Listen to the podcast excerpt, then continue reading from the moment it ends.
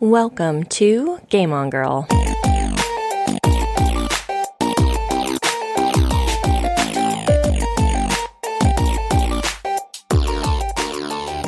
Hello, everyone. I'm Regina, and welcome to the new season of my old show, Game On Girl. For this episode, I have a very special interview with Nana Nia. I will also talk to content manager for the Geek Embassy, Isabella, about gamer types. So stay tuned, and thanks for listening to Game On Girl.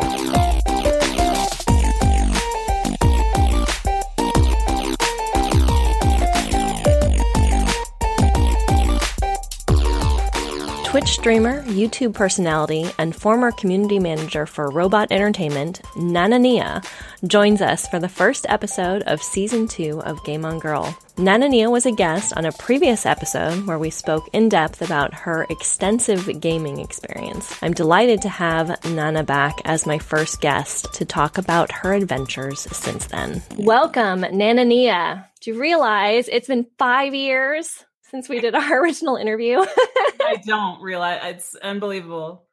Time has flown. I went and looked back and I actually re-listened to our to our original interview. Um, and it was in February of 2013. So it's almost been exactly five years. Wow, that is crazy. So much has happened in that time. Yes. Yes. Very, very much has happened. For both so, of us for both of us yeah i mean you know all these kinds of life changing events like i think yeah i wasn't even pregnant at the time we were doing that interview we were right. trying to get pregnant at that right. time so i wasn't even quite quite to the threshold of motherhood as i am now in the throes of not getting a lot of sleep mm-hmm. still so um, when we t- when we spoke back then, you hadn't started working for Robot Entertainment. That that wasn't no. a job for you yet. No, it wasn't. So you were streaming and right. making videos, right? Yeah. And then my goal to just keep pushing that. yeah. And is that and so that's essentially how you got to be your community manager for Robot. Yes. Yes. So so what happened? It was insane. Um what happened? I'm trying to compile my right. It was just a strange story because uh the new game Orcs Must Die Unchained, I had heard about it from their community manager because I was one of the closest community people. Right. So they're like, we're going into pre-alpha. We want you guys to come in and test. It was me and uh, Fried Egg my friend who also had his skin made um, right at the same time and backdraft yes backdraft and i thought okay cool a new game i'm going to do my best to get in at the ground level and do everything i can to support these guys because mm-hmm. i love the game and i love the franchise and i really enjoyed the people so early on i just i fell in love with the game and i started making videos and then they asked me to do hero overview videos. So just talk about the heroes a little bit, show their skills, things like that. And they were going to pay me. Well, the nice. not good.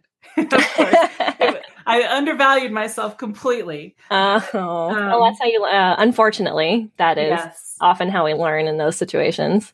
So I was making a few bucks on the side doing that for them, little tiny one off videos. And it got to the point where so I need a job, like really badly. um, I kind of feel bad about how I did it, and I didn't do it on purpose, but I went over the head of the community manager at the time, Justin Korthoff, and I, I just sent an email to the CEO, practically begging him for a job. I said, "Here's where I have identified that you need help. Mm-hmm. Let me come in and help you." Um, a few weeks later, they hired me. Yeah. Sight unseen, no interviews, no nothing. Right. And um wow. I was, I was recently laid off from Robot Entertainment, which I'm sure we'll get into later, but yeah. um they've never met me ever. I never went down to the studio once. Wow. Oh, that's kind of a bummer. You yeah, a little sad about that? I was hoping to get down there this year, but you know. Yeah. yeah. Well, that's cool though, because I think one of the important things about how you did do that is uh, identifying the need for you know you, you don't yeah. it, it's it's it's different when you when you go to somebody and you're like hire me right you know when you say look Yeah, this is the piece you're missing and I can fill it. Exactly. Yeah. Exactly yeah. right. Yeah. And and having already built, you know, enough of a relationship with them, I think that's I I'd say I'm I'm finally I'm in my 40s. I'll, I'll out myself as at least in my 40s. I'm finally understanding what it means to network, like to Mhm. really like actually like network with people Right. and understand what that means. And everything else that I've done, I've just kind of fallen into. Like I happened to ask, and you know, there were opportunities and timing was more than anything. And as I'm looking at like the next piece of my career, I'm looking at stuff I'm going to need to kind of learn how to network with. right. And that's the difference. It's like it's not just so much about like selling yourself or having the dedication to the community, which you clearly already had sure. um, it was about finding finding the need and identifying here look this there's a hole and here's how i can fill it yeah. And timing was a big one too. hmm They were just starting to ramp up for the game. So I knew that they needed people. Right Justin couldn't do that job on his own. uh, Right. Supporting all the games that they had and a live service game. It just was too big. hmm yeah Yeah, I got lucky. yeah it was luck. It was 50 50, right? yeah And they said yes and gave me a chance, and I'm forever grateful. yeah yeah well that's the best part about it that's really the best part about it Yep. so and so and that did that did well i mean they laid off a bunch of people at robot right They did. Uh, did. they've had two rounds of layoffs. One was in May of 2017, and a lot of good people got let go. Mhm. And I survived. So I had survivor's guilt for a long time because why are they keeping me around, right? Well, I guess they Right. need some videos still. But uh, eventually, I my my predecessor Laura Barrett she left as community manager, and I took over for her. Just kind of stepped in that role without a problem. hmm So, and then two months later, the next round of layoffs, and the uh, studio's gone, and it just that's what happens in the gaming industry. It's unfortunate, but it Yeah. is one of the things that happens. yeah It's understandable from a business perspective too, because you work so long on this thing that you don't know if it's going to make money. Movies are a little more stable, right? Yeah. You know that a movie is it's going wide. People are probably going to go see it. It's very unlikely that it uh, doesn't make its budget back. Games are just not the same, especially Yeah. mobile games, which is the one we we released last time. You put a mobile game out on the the app store or something, and a day later, it's just covered completely. So Yeah. Well, and it's different too because movies are a set thing, like TV shows, like in terms of media, like once you make a movie, it's done and and people just go and see it. It's very you know and i've talked about this before the whole like idea of movies as a passive entertainment and games as interactive.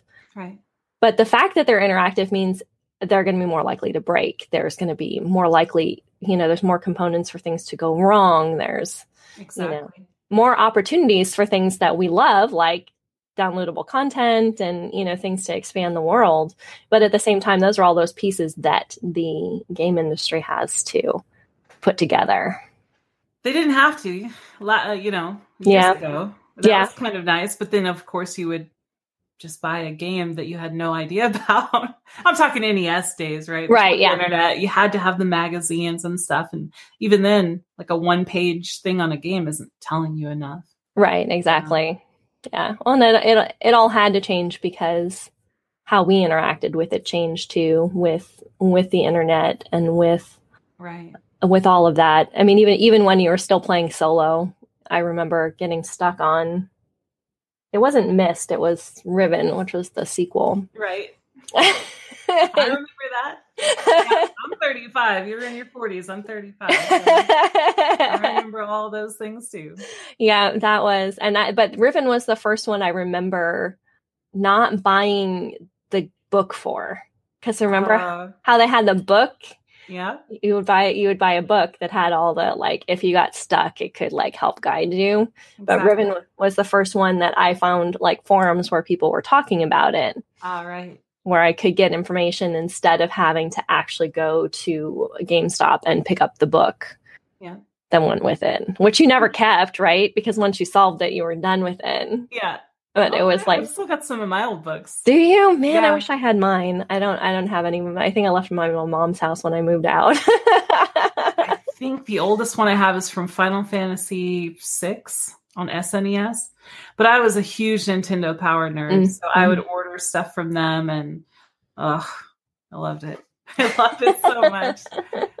Glory days. Yeah, no, no kidding. I think, I think in a lot of ways, um, Nintendo still banks on that with Mhm. um, the nostalgia that we'll always kind of continue to pour money into.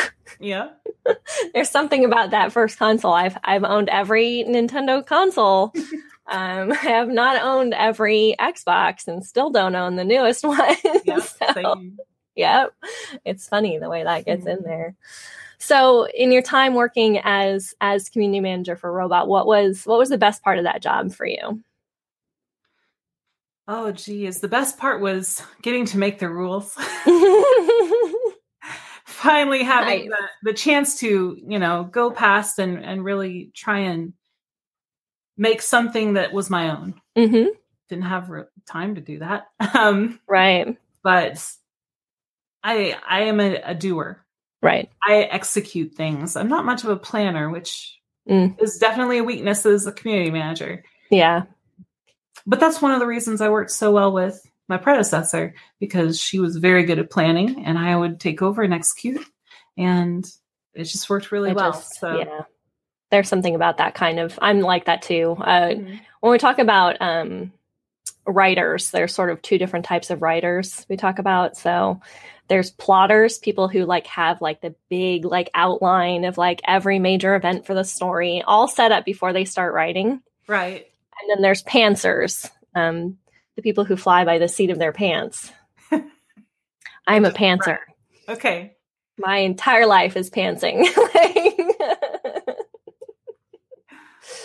I pants when I game. I, I pants when I teach. Like it's just all off the cuff for me. And so that's the thing that I've discovered too is I need to have plotters in my life that are like, hey, see this rail, Regina?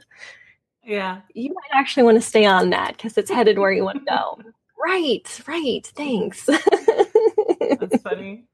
yeah. So I think for I can see how in community management you would want to have like a little bit more structure Absolutely. than just like get up and let's go do.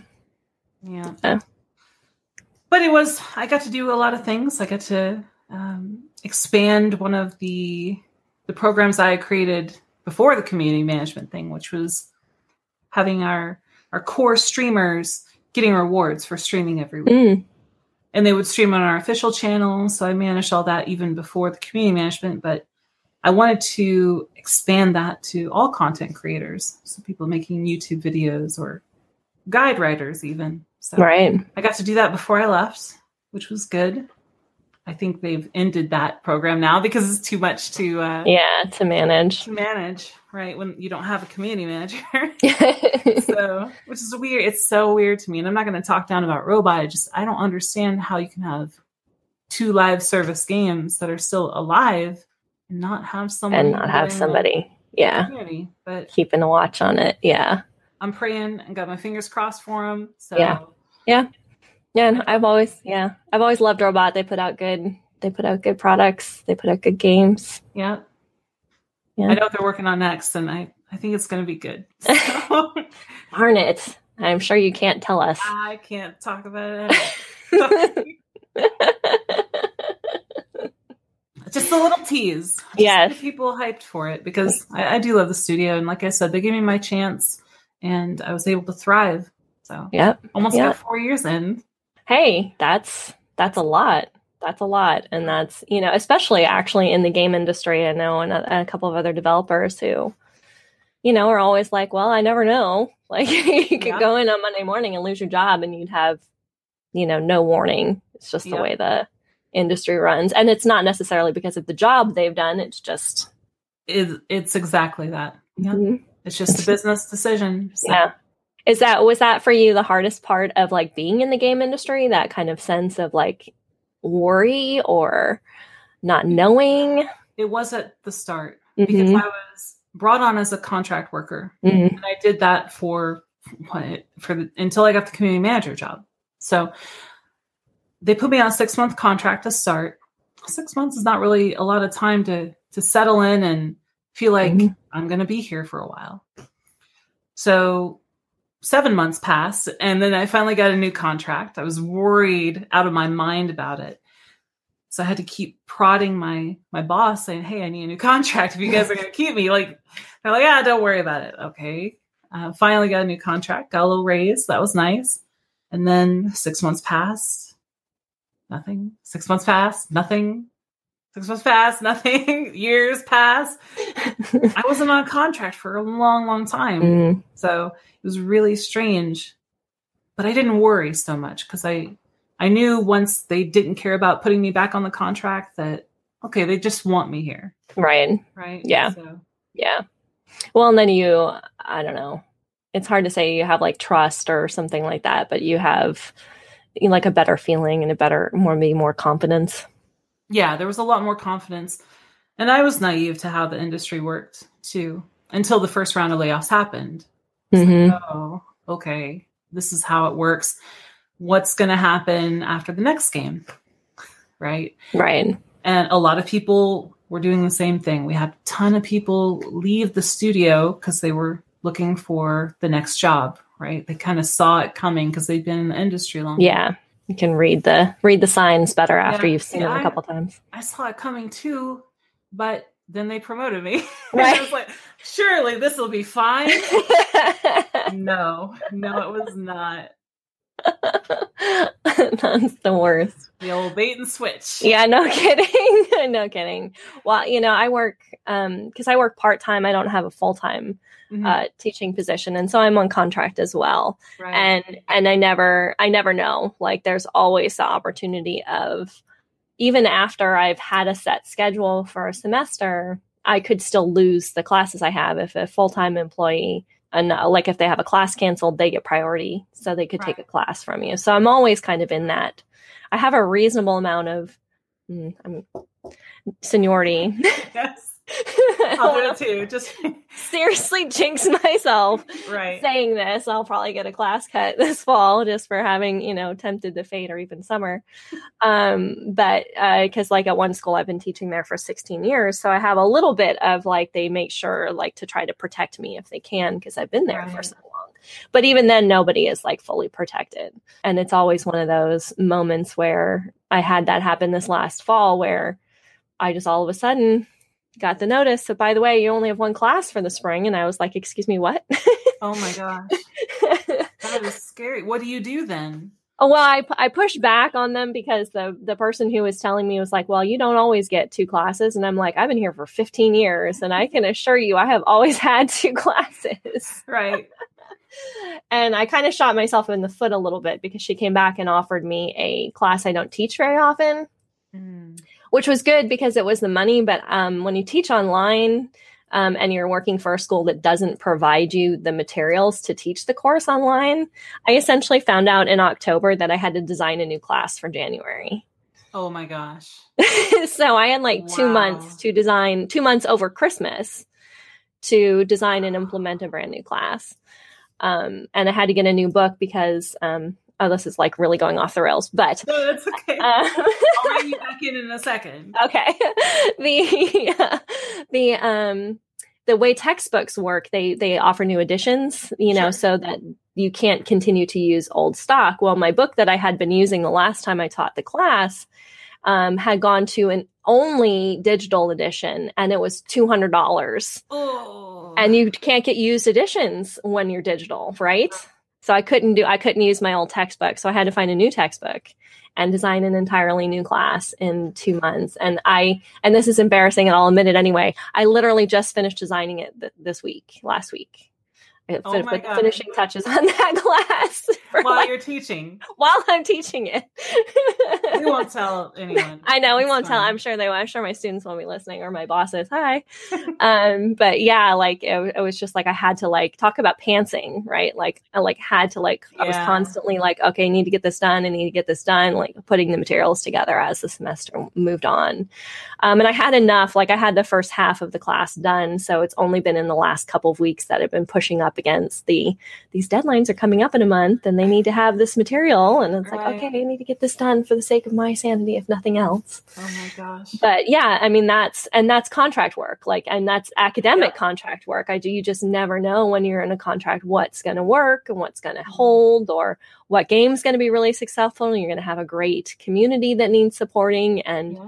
Where those like cuts are going to come from. So and it's it's similar you know academia goes with the um the economy as well you know when when people are prospering not as many people are in school but when things cut back more people go back to school. So there's always kind of this like ebb and flow.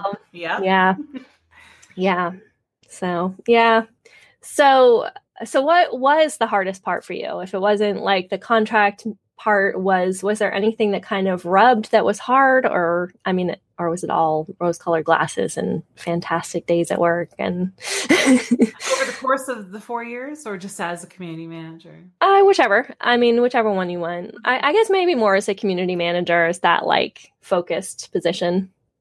Uh, as community manager, believe it or not, talking to the players because you you really represent the company at Right. that point, right? Before I was just kind of like, oh, it's not Ania, whatever, right? Right. Kind of say whatever I wanted as long as I stuck to the message. yeah Uh, but now it's like, oh, it's not Ania. She just Right. said this, right? Um, yeah you have the authority of the company behind you as opposed Yes. to yeah and you have to uh, you got to back it up. hmm So that was definitely the hardest thing, uh, but it was okay. Uh, we dealt with, oh man, I dealt with a major outage over two days for Orcs Must Die and Hero Academy 2, where no one could play the game oh for like 14 hours. Oh. And yeah, yeah, I got all the fun stuff in two months. Service outage, I got the patches. It was great. Um, I haven't had a service outage like that ever. So I was the lucky one. wow yeah But that that would be rough yeah, it was. But just messaging people, constantly Mhm. updating them and keeping them informed. And then afterwards I, I worked really closely with the rest of the team to compensate players. right So that was a good thing. yeah You gotta give the trust back. Right, right. Well, and you'd have a high level of empathy having been um, the gamer and been on the other side. Exactly. Yeah, And that's what community management is really about. You have to be that that fence setter in between the players and the Mhm. company. You have to give the company the information that the players want you to give them, and then you, vice versa, right? You Yeah. The company info to the players and temper those expectations. So yeah, yeah. yeah, yeah. Well, that's it's interesting. We had um, Jessica Merizan um, on before. I think we had you on the show, Okay. and she was the community manager at Bioware Oh wow. When Mass Effect Three dropped, and she told the stories of Well, oh yeah, the ending. yes. Oh no. the ending. Yes. yes. Yeah. so- I didn't have a problem with the ending of Mass no, I you know, I I didn't play um so I didn't I didn't know it firsthand, but I read about I read all the stories and I had read up about it and what the ending and the choices had been. Mhm. Um but it's kind of like I I liken it to um everybody hated how I met your mother ended too, right? I don't That's all right. Um, but you know, uh, sometimes people take creative risks, and it's important for us to take creative risks. And Absolutely. Yeah. they took a creative risk, and I didn't think it was that bad either. But man, their hardcore, their hardcore fans were not happy. And she told stories about getting blocked on Twitter because she had been interacting so much with the um, the community, and up until like all hours of the night. like BioWare said, stop. yeah. You love your job, but stop, please. you need to take a break because she was in such you know such a panic trying to like keep it together so Yeah. um, but she had that same passion that you had where you know you have that like you're you have that empathy but you also need to like maintain the, the company's Yeah. credibility so It's I imagine. Line, uh, line to walk. yeah yeah that's exactly i was going to say almost those exact same words like being able to keep that to hold on to your passion and be able to keep the company in mind is yeah. it's it's got to be a lot more complex. I wonder, you know, because I know a lot of people maybe think about like community manager as like this fun and great job you have in the game industry. It is fun. Yeah. It, well, it's fun for me. I love talking to people and, and building those bonds and mm-hmm. really just connecting. So that's the fun part. Right. The bad part is, oh, we can't do this. It's a cool idea, but sorry. Right. You know, just disappointing players is the bad part. Yes. Yeah, exactly. Like in having to have that as part of of what you're managing. Right. And the expectations of everybody as well. Yeah. Yeah. yeah. So um so let's talk a little bit about your your personal life if you Uh-oh. wouldn't mind. I'm gonna switch up the order of some of my questions here since what was that? I said, "How dare you? How dare I?" and I think I'd be more fun to kind of close with more, more stuff about like what you're streaming, what you're doing right now. Yeah, okay, that's fine. Okay. when we talked five years ago, one of the things that was most that I most clearly remembered was you talking about having kept a lot of your private information away from your public persona. Absolutely. In your your youtube and in your twitter and sort of being very separate. And and you told a very um, powerful story about having had a really bad experience mm-hmm. um, with somebody that you had met online. Um, and so you've made some pretty significant personal announcements. in the last couple of months. Yep. About the last seven or eight months. Yep.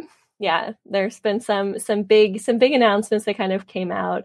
And um and i wondered uh well i i don't want to out you so i want i was i was hoping you would share with our listeners um what those announcements were and and what your process was about coming to make those announcements after having been so like separate for so long Oh, you're not going to out me. I'm out. Oh, well, yeah. to our I'm, listeners, I'm least. transgender, right? Yes. so I'm, I'm, male to female, transgender, and um, I kept them separate because I was really worried about my career mm-hmm. and about my community because it's hard not to worry, right? This day and age, and even ten years ago when I started YouTube.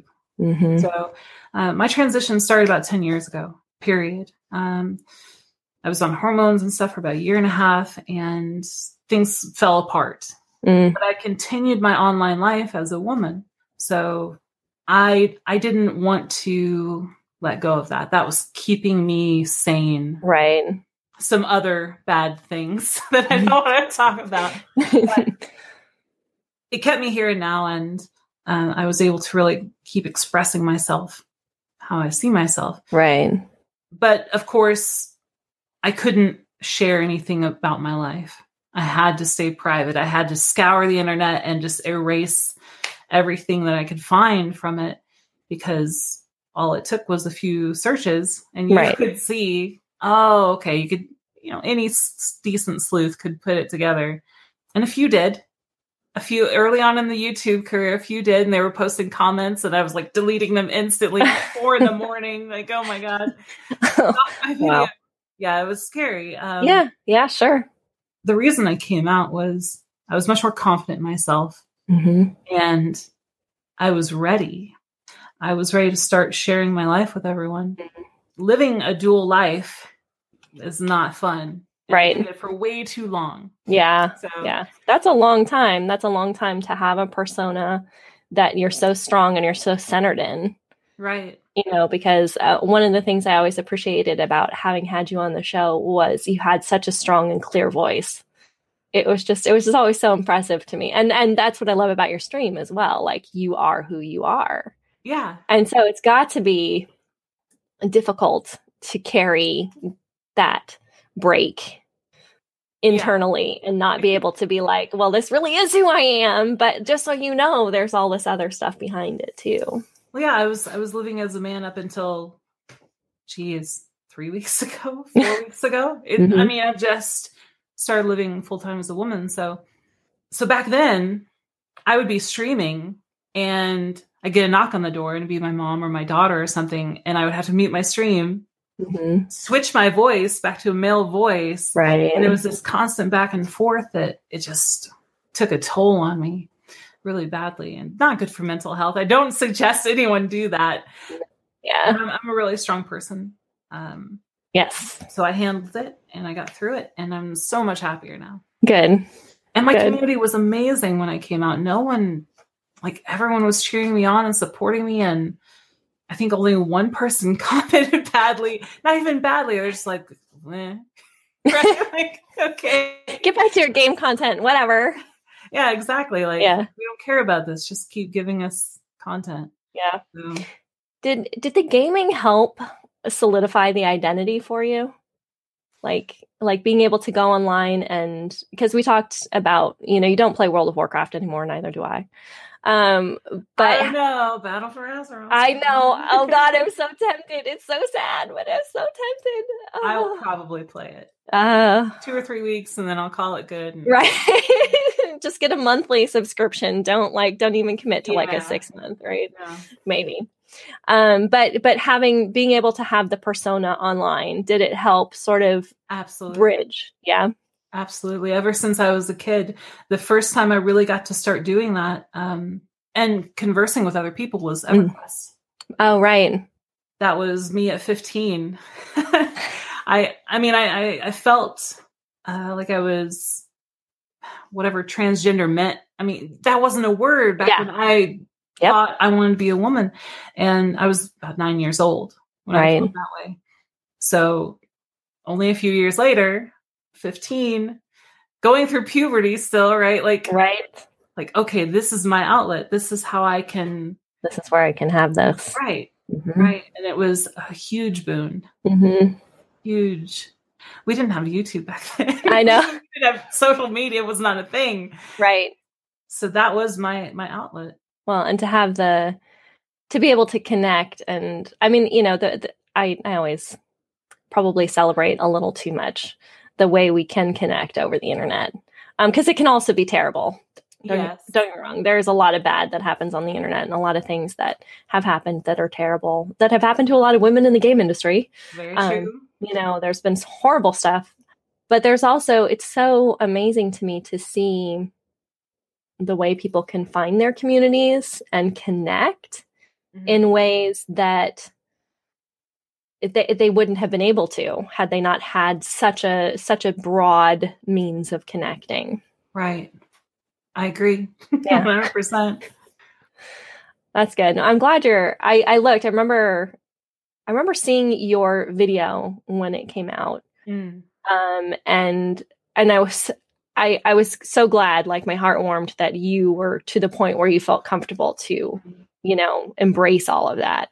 Right. But I was so worried because we were so close to to GamerGate having just. I mean, GamerGate I guess still kind of goes on, sure. but so much bad stuff had happened to women in the game industry um, and to have you in the industry and a streamer and i was just like god i hope this isn't bad and i went i very tentatively like i watched the video and i liked it and i'm like i'm not going to look at the comments I'll go back later. You should have. They were. Great. i did i did i ended up going back i'm like i really hope she got a good reception because you were posting on twitter that it was good and you were felt so you know supported and i'm like okay good maybe this isn't going to be the the trash fire it could have been right Well, because yeah, absolutely. Yeah. I, I think one of the reasons is because I've always just been me. yeah It's, it's not And a that's- fake persona. Yeah. It's not. I'm not catfishing anyone. exactly right? Like, um, exactly just me. Yeah. Well, and and that that marks how how significant of a community you built Right. because you brought people with your energy that were going to continue to support you regardless of the the darkest secret you felt like you had.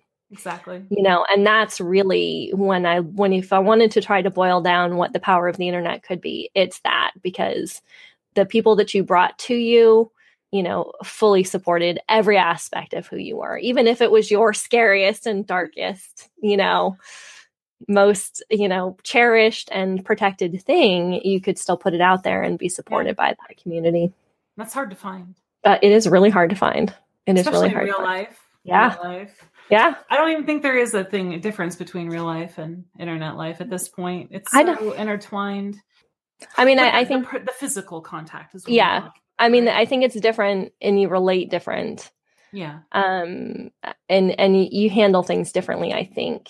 But I think for the most part, we've just kind of come to a point where, you know, we've kind of seamlessly integrated all all of the social media. I mean, not always seamlessly because there are times when I'm on my phone and it's my turn and we're playing a board game and I get yelled at because I didn't pay attention. It's my turn because I was looking at Instagram or whatever, right? so it's not always seamless. That's but we, part of the bad stuff. Right, exactly. That's part that's part of what you have to like learn how to manage and kind of Yeah. keep track of. Um, but I think for the most part, it it didn't take over us as much as we took over it. Hmm You know, I think that that's that's kind of kind of what it is, and I think that your story here is evidence of that. Well, thank you. You're welcome. I will say, um, and I told you this before the show that I felt really like a wolf in sheep's clothing when I came on uh, Game On Girl the first time because maybe just a personal insecurity, but I feel like a lot of male to female, especially transgender people, have this where they don't feel like they're supposed to be in the female space, right. right? Um, Yeah. Yeah, that is some sort of line. Bathrooms, salons, uh, Right. Changing rooms, gym, locker rooms, that kind of stuff, and it's really unnerving. But even even something like a, a podcast, it's like, well, this is for women, and I'm not there yet. So- and even though I am here, right, it's still a little weird. yeah. The acceptance, but I have to accept it too. Yeah, well, and that's the thing, right? Like everybody can accept you if you're not accepting of who you are yourself, then. Yeah, But I think that that- that's also I think deep down, you know, your acceptance of yourself is there. It's just a matter of fulfilling whatever societal expectations you think you need to to fit in the spaces, yeah. which is why you did seamlessly fit in in Game on Girl and why uh, you know never would have been a question. Then wh- why you know this is my first episode, like coming back to do interviews, and you were seriously one of the first people I thought about. Who do I want to talk to? Let's talk to Nanania.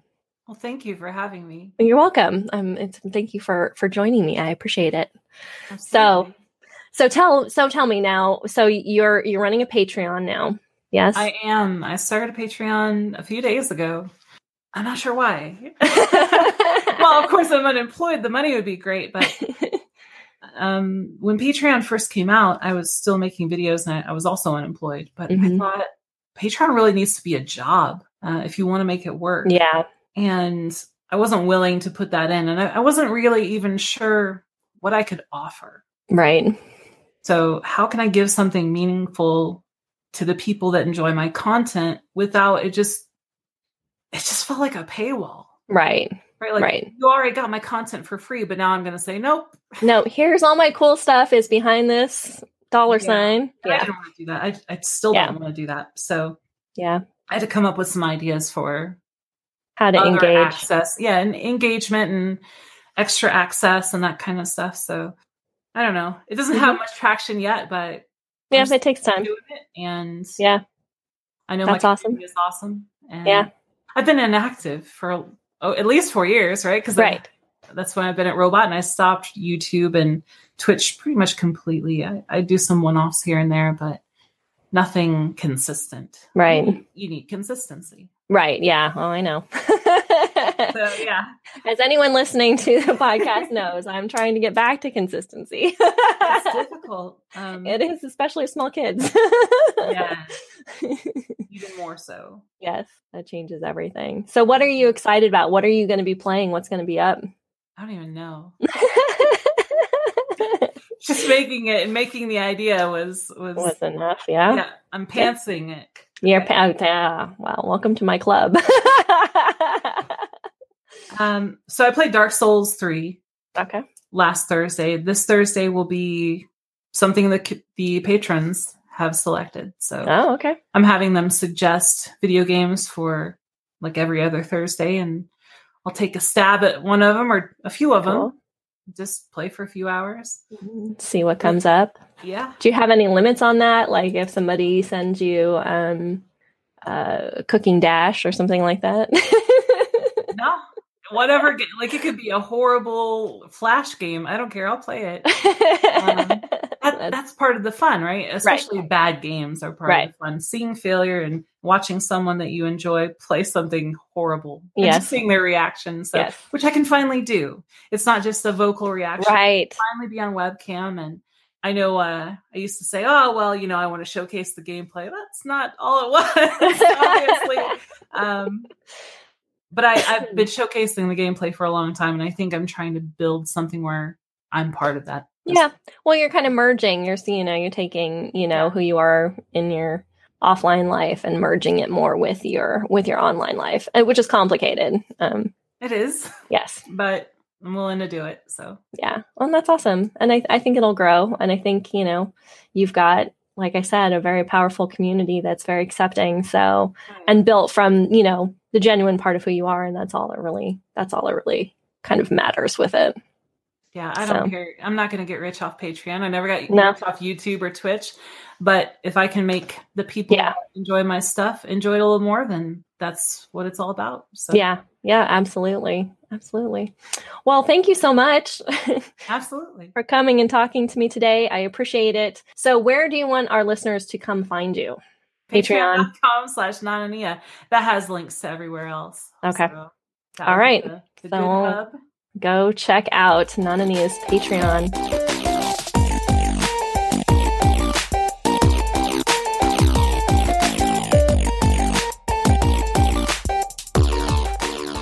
All right, I'm here now with Isabella, content manager for the Geek Embassy. How you doing, Izzy? Good. Good. Tired. Tired, yes, because I made noodly, noodly post post massage noodly. That's good. You'll have lots of good good thinking for these these questions I'm about to throw you. I'm going into this completely blind. I have no idea what's happening, just so everyone knows. this is my test. my history. This is a history exam. Oh no. so, for those of you who have followed um, Game on Girl since the beginning, um, I used to talk extensively about the gamer types that I created when I was doing my dissertation research. And in relaunching Game on Girl and bringing back kind of my focus on gender and gaming, I wanted to bring the gamer types back. Though we haven't talked about them in a long time and we have a lot of new and different listeners. So I wanted to make sure I kind of did a quick primer about what the gamer types were and some changes that I'm actually going to be implementing to the gamer types. And that's where Izzy comes in. Mm-hmm. So, Isabella, what do you remember about the gamer types?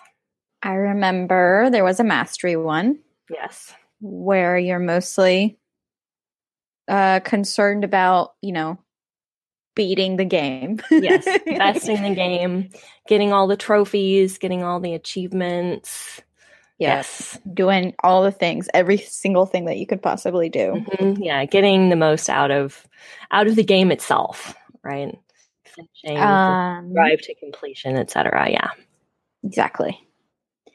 Then there was a self, which is pretty much you're playing, not really playing as another like character that you've made up, but mostly just yourself. So, right. Basically, if you put yourself in the game, this is what you would do.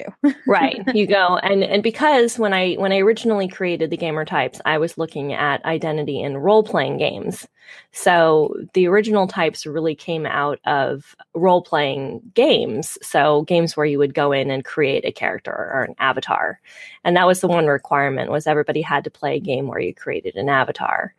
Um, and so the self gamers, yes, absolutely would go in and have their own hair color or want their own eye color, wanted to find things that sort of looked similar to their own styles. Very, very driven by making that avatar reflect who they were or who they are. Exactly. Yes. To the degree where people would talk about if they didn't have the ability to change avatars, they would make things their favorite color. Like if you could change the skin on a on a avatar um, to specific colors, people would pick their favorite colors to at least get like some injection of themselves into their gaming experience. Right. And I would mm-hmm. do that a lot. Well, I would normally just get mad a lot because I can never have curly hair in game. it's true. start paying attention. There are not a lot of curly haired avatars. So I had, I had, I think I had like either red or blue hair a lot of the time if that was an Mhm. option because those are my favorite Those colors. favorite So- colors. Yep. Yep. I did purple and green a lot because those are my favorite colors. Yeah, that was one of the ways. And and I identified my own gaming habits with that because my first, my very first avatar in World of Warcraft pretty much had my ha- same haircut that I had at the time.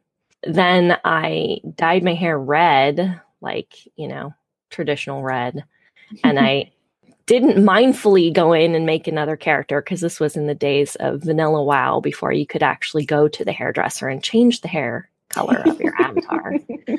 I actually went in and made a new avatar and changed her hair color to match my current hair color, not even thinking about the fact that I had done that.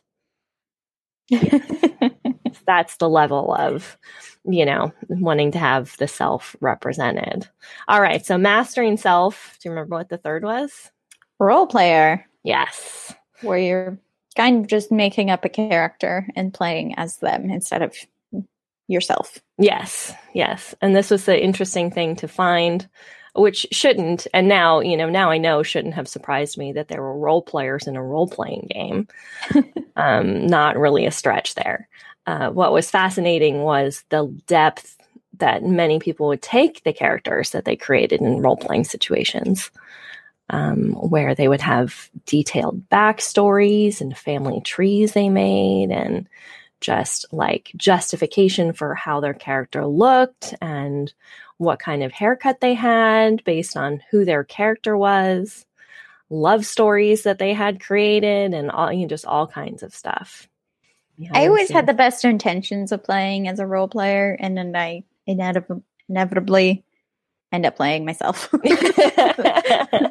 I think that's pretty common too. I always had this kind of dream that I'd go in and spend all this time making these characters and then never actually went and did anything like that. Um, at least not for any of the digital games that I played.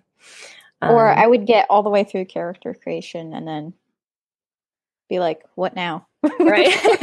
I only know how to play myself. right and that's and that's funny and i think um actually if you look at our um the geek embassy plays pathfinder i think the hardest thing about that was i picked a character to you know like live action role play that was like so different from who i really am and how i approach things um, that it was really hard for me to try to figure out how to role player because i had been self gaming for so long yeah, I kind of just ended up playing myself in that one too. yeah, I think I ended up pretty much doing that as well. With a couple of lines I tried to throw in. I mean, I was a dwarf barbarian, so I was trying to like, you know, throw in a couple of lines here and there that reminded me of Gimli, but um, I don't know how well I got those across. well, you smash things. That's the important part. Did smash things. I did. That was very enjoyable. Um, not as enjoyable, I will say, as setting things on fire as a warlock. Yeah. it's definitely fire setting is my favorite thing to do in game. So yeah, so those were the three that I had, and we always had, you know, the idea that you could be a combination. In some games, you might be more mastery. In some games, you might be more role player. You might be more self. Um, and I've been reflecting on this in part because I'm working on a new project that I'm going to use the gamer types in. And I was talking with a friend of mine, and he was planning a rather elaborate dinner party and he wanted to have games as a central feature of his dinner party. And I was talking about like different things you could do and this and that. And he's like, Yeah, but I don't want anybody sitting at a table. Like, I don't want people writing. I don't want people holding cards. He's like, I want this so people are talking to each other and that it gets people like moving around. Granted, this was a dinner party setting. So, of course, you know, where he was bringing a bunch of people who didn't know each other together. So, all of that makes sense. But it dawned on me that I had missed a component of of gaming just across kind of the board, which is that social aspect of gaming, Mm-hmm. right? Where people play simply for the social connections that it gives them Right. and that. And so I think that I'm going to make that my fourth category. The social player. The social gamer. Yeah. Yeah. The social gamer type. And I think it will encompass both that kind of like in person potential, like board games and stuff, but also people who play like social media games, like Mhm. Words with Friends or even like Candy Crush or things like that that have a leaderboard that is, you know, competing with people that they know. Yeah, that makes a lot of sense. Yeah, so I think that that is that's going to be my fourth category. So what do you think about that as sort of like an addition to this? I think I know a lot of people who would probably fit. But who wouldn't fit in the other categories? Yes. Yes. I know, I definitely know people who do things mostly for the socializing. Right. well, and I think a lot of role players do as well. Right? I think Right. people who play like pen and paper role playing games are playing for the social aspects just as much as anything else. Sometimes. I can see that. Yeah. In role playing games, that that is a little bit me. Although in other games I am more the complete opposite of a social player. Mm-hmm. What would that be? Where you don't want to socialize with anybody, you just want to play solitaire. Well, like back when I played my brief stint in WoW, I would Mhm. completely avoid all the other players because I was like, no, leave me alone. I just want to complete my quests.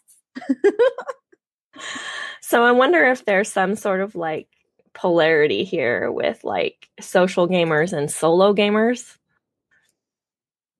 Maybe a little bit. Maybe a little bit. I play.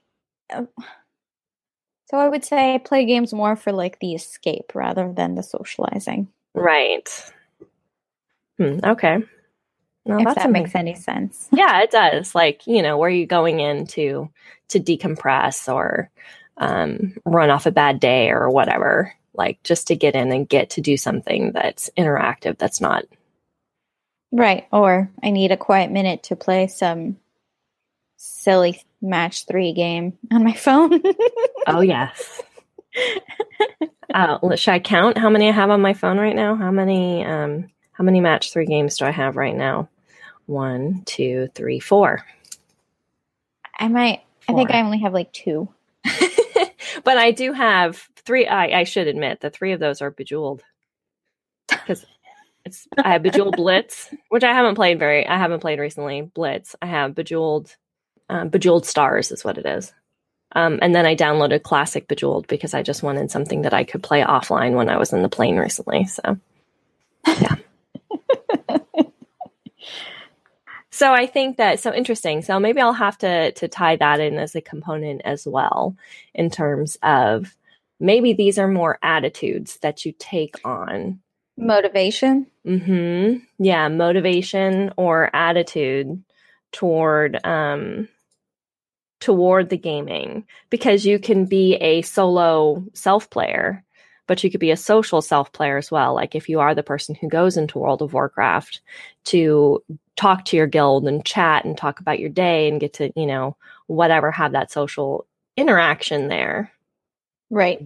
or you know you're a I, I was thinking that mastery didn't might not lend itself as much to social gaming because uh, driven by the achievements a lot of times gamers will play more on their own Uh huh. um, unless it unless it forces you. mhm, unless it demands that you have a group and then those people are often seeking out people who have the same level of mastery that they do Right. to I'm just yeah. thinking back to the guild again. Nothing wrong with that. They're good examples of of mastery of self. You know, um, Codex was definitely a self gamer, um, A, a social self gamer. a social self gamer. Yeah, um, all of them I think would have, except maybe Vork, would have fallen in the social category. He might have fallen more on a solo yeah. yeah, as more of an individual, which is interesting because he's definitely more of the mastery as well. Hmm Although Zaboo was high master too, I think, but he was also high self. So Well, we always had mixes, so yes, yeah. So I don't know. So maybe that's how I'll I'll, I'll add these in as a motivation or or attitude toward toward the gaming because I think that that could add. I, I've always wanted to make the gamer type slightly more complex. Like, I mean, I could by combining them, but it always seemed like there was a certain element of them just being a little too shallow to truly represent people. And this might be a way to mm-hmm. kind of add that. Yeah. Yeah. Totally. All right. So if you are listening and this is your first experience listening to me talk about the gamer types, let me know what you think. What kind of gamer type are you? What category do you think you fall under? Where in this hierarchy um, would you fall? If you are familiar with the gamer types, what do you think of the idea of uh, social and solo gamers as potential motivation or attitude for for gaming in general? Uh, and so hit me up on the website at the Geek Embassy or catch me on Twitter at DocLiz with two Z's. And you can catch Isabella on Twitter at Izzo Rizzo, right? yes. Yes. Only been my handle for like 10 years. I think I'm coming up on that with Doc Liz too. I think I've got, I might actually have 11 years with Doc. Well, it wasn't Doc Liz, it was Ms. Liz to begin with. And then it turned into Doc Liz. You got fancy with your doctorate. I did. And you can hit if you want to talk to both of us at the same time, you can hit the ga- the Geek Embassy Twitter at the Geek Embassy and both of us read that one. So, let us know what you think. What's your gamer type and what's your gamer type attitude?